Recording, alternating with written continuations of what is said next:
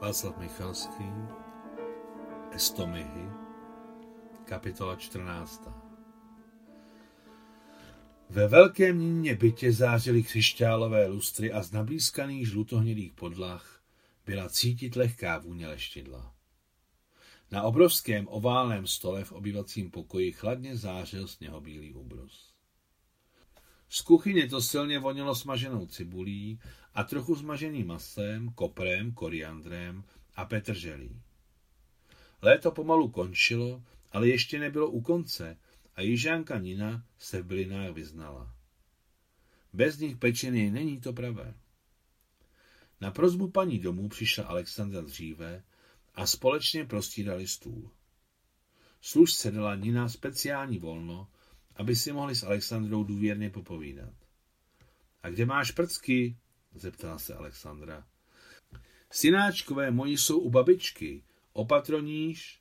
Mužova matka má pěkný dvoupokojový, velmi útulný byt. Tyjo, to je něco, souhlasila Alexandra, která si vzpomněla na svoji správcovnu. Krásná Nina žila v úplně jiném světě než její kamarádka a miliony druhých podaných vítězné země. Slíbila jsem ti generála, řekla se smíchem Nina, ale zatím je plukovník. Nicméně ho jmenovali na generálské místo, takže mu brzy generála dají. Poslali ho do oddělení k mému muži z Číny. Můj Andrej Sergejevič říká, že tenhle plukovník je válečný důstojník. Prošel celou válku jak s Německem, tak s Japonskem. Na generála je dost mladý. Muž slíbil, že ho dneska pro tebe přivede. Minulo, dost bylo hloupostí, nepotřebuji nikoho přivést. Je bíček na přehlídce nebo co? Jak nepotřebuješ? Jsi jeptiška nebo co? Muže si přece nenašla, to jsem pochopila i bez otázek, je to na tebe vidět. No nenašla. Ale brát cokoliv také nemám zapotřebí. Co se týká cokoliv, souhlasím. No ale to, že potřebuješ dítě, je na 100%. Kdybych neměla své synáčky, no, ani si to nemůžu představit. Ty si myslíš, že život bez dítěte nemá pro ženu smysl? Možná ano, možná ne, řekla náhle zarmoucně Nina. Pořád se v našem rozhovoru točíme do kolečka a neříkáme celou pravdu, jen předvídáme. A to ještě nevždy. Nina si sedla na kraj židle s vysokým vyřezávaným opradlem, potaženým tmavozeleným brokátem, která byla pravděpodobně stará a pocházela z nějakého panského sídla. Žádný nábytek v jejich domě nebyl starý, ale starobilý, zrestaurovaný tak, že vypadal jako nový. To jsou krásné židle, řekla Alexandra. To má je druhá tchyně, Jelizaveta Konstantinovna. Skupuje všechno špinavé omšlé hraburdí na bleších trzích a v komisních prodejích. Pak zve své muzejní mistry a je z toho taková krása. Jak moje první tchyně, matka mého Alexandra Ivanoviče, tak moje druhá tchyně proseděli obě celý život na gaučích v jednom muzeu. Spřátelili se a dosud se přátelí jako rodina. Teď jsou tam dole znuky obě. Druhá skupuje nábytek, ale nemysli si, ona není z těch, co by se napakovávali na cizím neštěstí. Jednoduše vždycky žila v dostatku. Vždycky dostávala příděly na syna důstojníka a potom generála. I když se jí vrátil z vojny dvakrát zranění, zmrzačený nebyl a hned v Moskvě zaujal vysokou pozici. A moje první tchýně, Angelina Antonovna, ta je vůbec tipná. Sbírá zajíce na hraní, no a Nina udělala pauzu, spiklenecky se ohlédla a zašeptala. Vyzná se v kamenech. Podle mě jsou obě z bývalých. Máš strach? Zeptala se Alexandra přímo. Ani trochu. Jestli to chceš vědět, můj děda byl kupec druhé gildy. Hm, takže jsou obě kupecké dcerky? Ne, ne, musíš víš. Pravděpodobně knížata nebo hrabata, já nevím, kdo z nich je urozenější. Urozenější je kníže, ale to teď nemá význam. Tak je o tom občas přemýšlím, že teď má význam jedno, dříve mělo význam druhé, potom bude mít význam třetí a život utíká. Náhodně jsem vyslechla jejich rozhovor. Mluvili o bálech v Petěrburgu. Jako bych se ocitla v 19. století.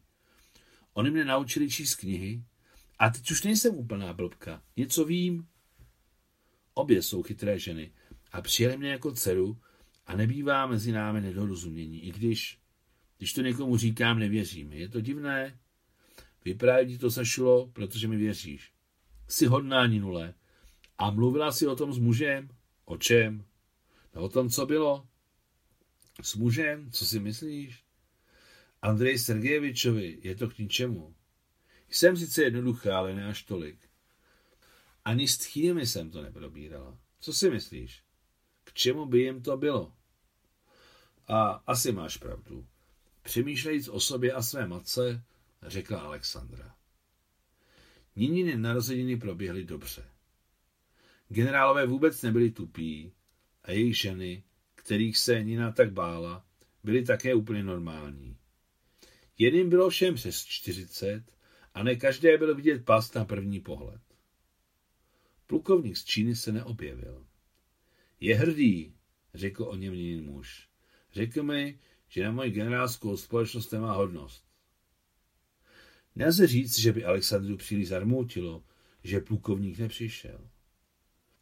Rozhovor s Ninou o minulosti tchýní měl na ní takový vliv, že všechno ostatní jako by se upozadilo do druhého plánu.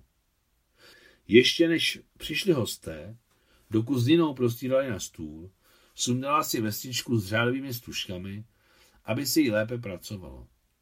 Pověsila ji na věšák před síni a zapomněla na ní na celý večer. Domů šla bez ní. Byl velmi teplý večer, vyšel nový měsíc, mládenec, jak mu říkala Anna Karpovna. Vyšel a blízkal na nebi zelenkavými hroty. Alexandra věděla, že když se dívá na mládence, musí se podržet za peníze, ale ty sebou neměla ani kopějku. To jí přivedlo na myšlenku, že ji čeká měsíc bez peněz. A čertovém. A ještě přemýšlá nad tím, jak je to v životě divně zřízeno. Že se chystáš na jedno a dostáváš úplně něco jiného. Řádové stužky byly k ničemu a tenhle čínský plukovník nepřišel. Za to se dozvěděla o niných tchýních.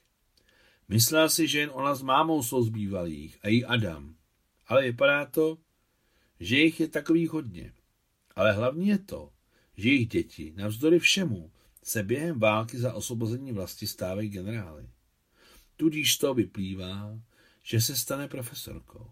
Znamená to, že máma má pravdu a ona na ní byla hořce a váštivně uražená kvůli té vynucené přísaze dokončit lékařský institut. Konec 14. kapitoly.